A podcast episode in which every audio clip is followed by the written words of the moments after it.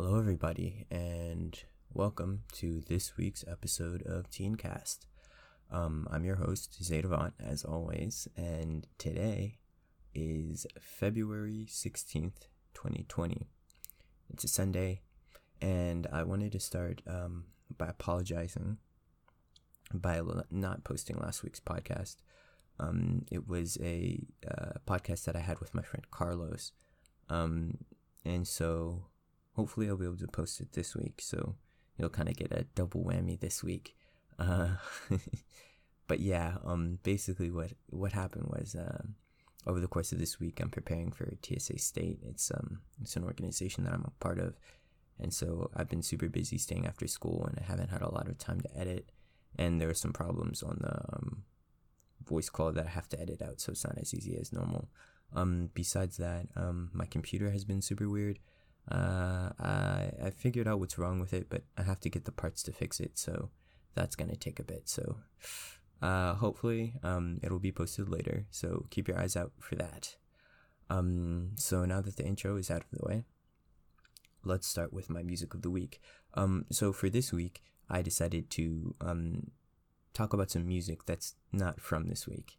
Um, the album of this week definitely isn't from this week, but it is fairly recent. Um, the album is called 1000 gecs um, by 100 gecs.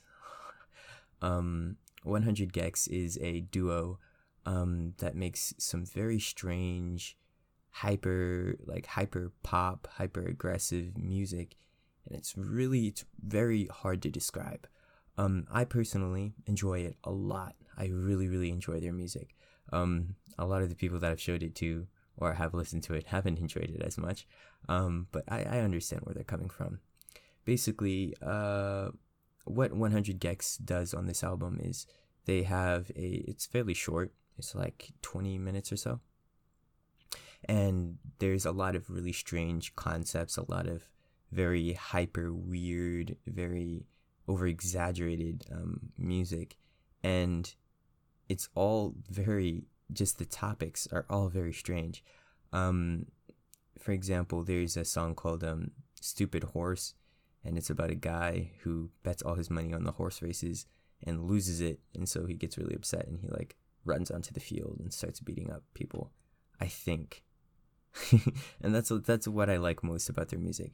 Uh, although you can listen to it and you might not necessarily understand what's going on, you can always think about what it could mean and I understand that a lot of people don't like that, especially with things like modern art. Or I'm not comparing 100 gecs to modern art. I'm just saying that in um, fields like that, are kind of people tend to not like things that uh, you can't, not that you can't put a label on, but you can't really directly find meaning in, even if there's no meaning to be found.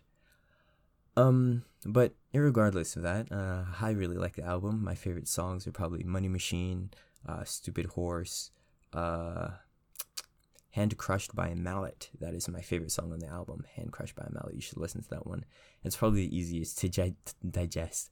Uh, but overall, I really liked it. I think that uh, 100 gecs has a lot of growing to do. Like, they can release a lot more music, and I'm really excited for it because they only have two projects.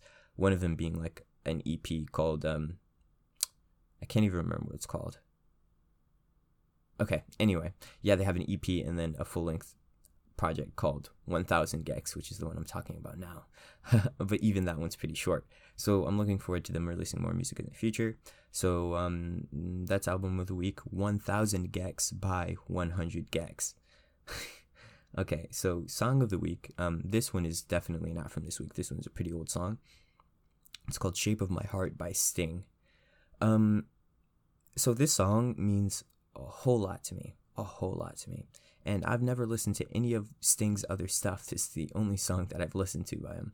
Um, but I remember um, when I was a kid, I used to be really into card tricks, and so there was a card routine called "Shape of My Heart," and so it's a routine that would go along to this song. And when I first saw the the video for that, um, I was like blown away because it was so cool, and this the music really like spoke to me.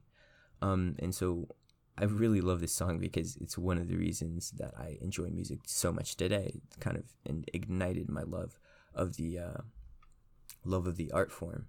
Um, so yeah, uh, that's my song of the week, even though it's not it's not from this week at all. Um, this one's probably a lot more easy to listen to, and it's a lot more sweet, very melodious, very beautiful voice. Um, the instrumental from it is amazing. It was sampled in "Lucid Dreams" by um, Juice WRLD, the late Juice WRLD, unfortunately. Um, and yeah, that song blew up mainly because of the uh, the sad, uh, the sad feature, not sad feature, but the sad sample that came from Sting. So once you listen to that, you'll be kind of already familiar because there's no reason for you to not have listened to Lucid Dreams. It's one of the most popular songs of the past couple years. Um, so yeah, uh, so for recap of the music section of the week, uh, the album of the week is 1000 gecs by 100 gecs, and gecs is spelled G-E-C-S. And then um, the song of the week is Shape of My Heart by Sting. Okay, so getting into the actual content of this week, this week is kind of be a, is going to be a little bit more somber. Um, because I've been uh, the weeks have been kind of rough for me. Um, and so I wanted to talk about some more serious stuff. So if you're not in the mood to listen to serious stuff, or you're not, you don't want to listen to Zayd complain for a while, uh, I would recommend that you uh, you skip this podcast and listen to the one with me and Carlos because that one's definitely far more upbeat. so starting off, I want to talk about one of the most interesting concepts that humans have that I think is amazing, and that's memory. Um, memory is just one of those things that's it's so hard to grasp because how it works and what it means and what it does to us is still fairly uncertain. Uh, basically, in bare bones, memory is when when you experience something, your synapses um in your brain fire in a certain pattern, and when you experience it again the fire the synapses like fire again in the same pattern due to the same experience. And so the more you experience something, the more the synapses fire and so that that connection becomes stronger and it's become it becomes easier to remember. Um, so that's why when you think about something a lot, it becomes a lot easier to remember. Um, it's kind of interesting because there was a um, this is a, little off topic, but there was a uh, I remember I was listening to NPR once, and that's the National Public Radio, and they were talking about people in comas and how uh, it's really hard for um, for loved ones of people's in comas because you don't know if they're dead yet. You don't know if they can listen to you or what they're experiencing or if it's like being asleep or something like that. And so what they did was they put um they put someone who was asleep in a coma uh, into I think it was like a CAT scan or something like that, and they told them to um, imagine themselves playing tennis.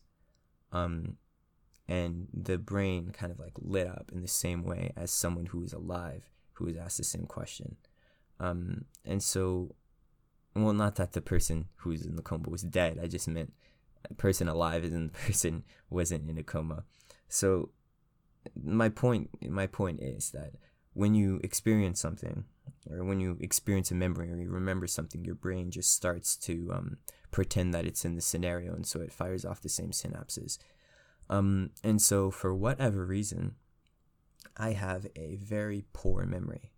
My memory is very, very bad. And um, it's kind of worrying to me, and it's an issue sometimes because I, I forget things that are fairly important. Um, a lot of the time, I'll think of something. Um, for example, just the other day, I was trying to remember what my first memory is, uh, the farthest that I can go back. And the farthest memory that I can have is, or that I do have currently, is when I lived in um, Spotsylvania, Virginia. And it was, uh, I don't know how long ago it was, but I know it was when I was in like first or second or third grade. I think I was in first grade. Um, and so uh, the way that my house was set up, I had a driveway that was gravel that went for about a quarter of a mile long. It was a very long driveway maybe not a quarter, maybe like an eighth. Um, but uh, my house was set very deeply into the woods, so we had this long, winding gravel road that led out of the woods onto the main road that passed by our house.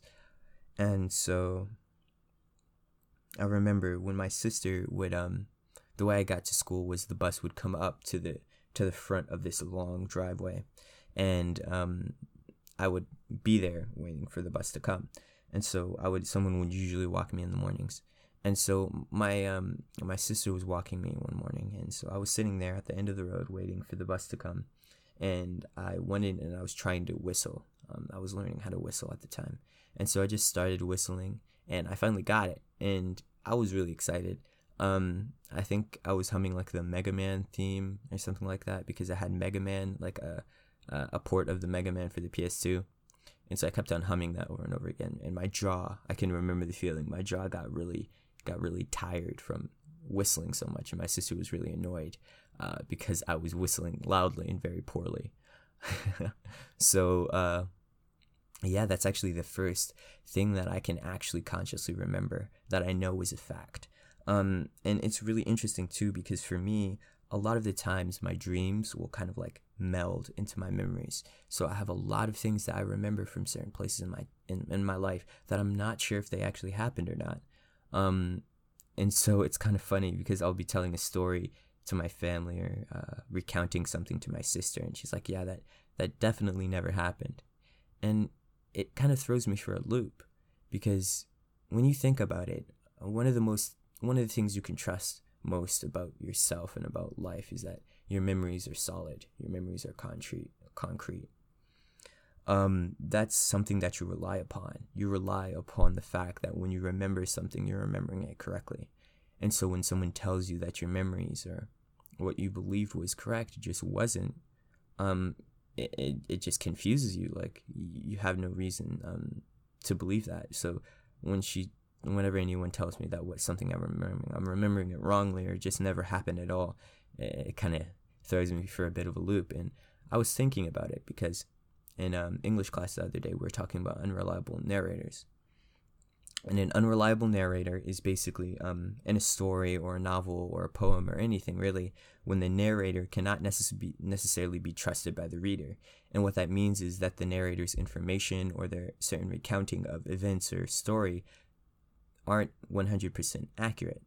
And this is usually due to like the narrator being like kind of insane, the narrator being a liar, the narrator like not remembering things correctly, stuff like that. But there are there are a lot of reasons to be an unreliable narrator in a story.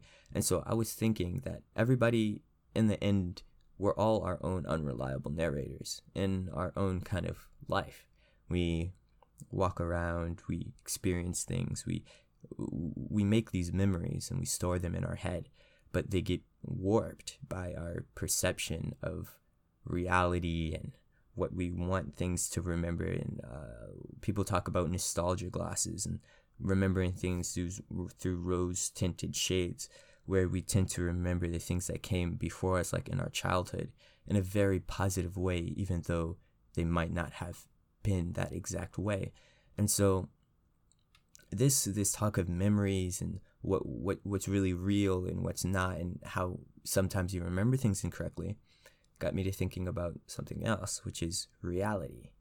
And reality is, again, something so big and so vast and so beyond our comprehension that when we think about it, it's playing in a bunch of like, it's playing with a, uh, what's the word? It's playing with things that we can't necessarily perceive or understand a lot of the time we're guessing. It's it's it's guesswork about what reality is, what the concept of is. Um, all of philosophy, it's it's an entire science based upon guessing and trying to make educated guesses about what the world around us is and how it functions and what functions and uh, what it all means. And so reality, at least for me, is tied incredibly closely to my perception and how I view the world changes what the world looks like. It's hand in hand. So it also changes from person to person. Uh, so everybody's reality is very different. The way I observe something might be incredibly different from how you observe something. And the interesting thing is that it doesn't make either of us wrong. Because although I may see something one way and you see it another, it doesn't mean either of us are incorrect. It just means that we're both perceiving things in a different way. And so that's one of the things that really confuses me and kind of makes life difficult because although you can argue till the sun comes up and continue to fight for your side, you may never convince the other person that you're correct because you're not correct to them because their perception of what they're seeing is different. Um, the uh, just the other day, um, I was hanging out with some of my friends as we were working on a project for TSA, and uh, basically we are making a, some clothing for fashion design. That's the name of the event. Um, and so we have a bunch of pins for like pinning uh, cloth together so it can be sewed, stuff like that. And they started sorting them. And my friend Andy, um, he's actually colorblind. And so we were sorting these pins and he was laughing, and I was laughing, and pretty much all of us were laughing because some of the pins he couldn't really tell the difference between. So we had him sort the colors. And so some of them were correct. Some of the piles were like entirely correct. Some of them it was pretty easy to see why he was confused because like for example it was like a purple and a pink and they were very similar shades and so that pile was a combination of the purple and the pink um, but then there was a pile that had yellow and turquoise and to me the difference between them was like as clear as night and day if you give me yellow and you give me turquoise i can very obviously tell the difference between the two but andy couldn't because of the fact that he's colorblind. So he put them all into one pile. And I mean, we joked about it and we laughed about it. Um, obviously not to his expense. He like he's okay with it because otherwise I wouldn't do that. Um, but it made me think, what else is like that? How can you how can you be 100% sure that the way that you see things or the way that you observe things is correct? The only way that you can be for sure certain is if you get a big enough group of people all to come together and decide this is what turquoise looks like and this is what yellow looks like. And even then, when you do that, there are going to be discrepancies in the way that people see things. And there's just, there's really nothing we can do about it. And that's what I think is so incredibly amazing. Because I could go through my entire life vehemently believing that the color purple is the color orange. And as long as there, I found people that agreed with me, then I wouldn't have to change my point of view. And although this type of uh, echo chamber where you find people who agree with you and you just continue to bounce the same idea back to back can be negative in some cases, I think a lot of the time people blow it out of proportion because they forget that the other people have their own eyes that they're looking through, with their own perception of the world, with their own reality that is just as valid as theirs. And I think because of that, we should all be a little bit more forgiving as people. I think we should all learn that sometimes it's very important to take a step back and look at what you're upset about and realize that there are two sides to the same coin. And that no matter how many times the coin lands heads, there's someone else who will flip the coin and land it tails. So, what I'm to tell you is that when you're going through life and you come to a conflict, and you're going through life and you come through a disagreement, or you come to someone who just doesn't want to look at it from the same way you are, remember that they are seeing it from their own view, and their view is just as valid as yours as long as it's not harming anyone, as long as it's not making anyone's life actively worse. It's okay to accept that you're wrong in their view, and it's okay to accept that you're right in yours, and it's okay to go different ways, realizing that you're just going to agree to disagree. Because I think nowadays that's something we should use a lot more of. Now, that was a very lengthy segment of me talking about reality and memory and all these big things. But the reason why I want to do that is because it all comes back to me. that sounds very vain and I don't mean it to, but that's kind of the root of what I wanted to talk about today. I want to talk about my reality and how I perceive the world. I don't know if what I see is different. There's no way to check. Just like I said with the whole color thing, I could ask other people and they could agree or disagree, but in the end, we can never know how we see things from each other's eyes. And I know that a lot of the time when you're going through life and you encounter a struggle or something hard, you tend to believe that you're the only person who's gone through that thing, but it's definitely not true. And I feel that way a lot of the time too. Sometimes I'll be in my bed and I'll be very upset and I'll feel like there's no one in the world that understands me. There's no one in the world that feels the same way I do or has gone through the same things I have and I'm wrong, of course, because there are people who have gone through much worse, and there are people who have experienced things very similar to me. But even in that case, even in the case of the child whose parents were killed or they grew up without very much money and they weren't blessed to have some of the things that I have now, both of our worldviews and both of our perspectives are valid. Because no matter how hard you search, you will never be able to find someone who has gone through the exact same circumstances that you have.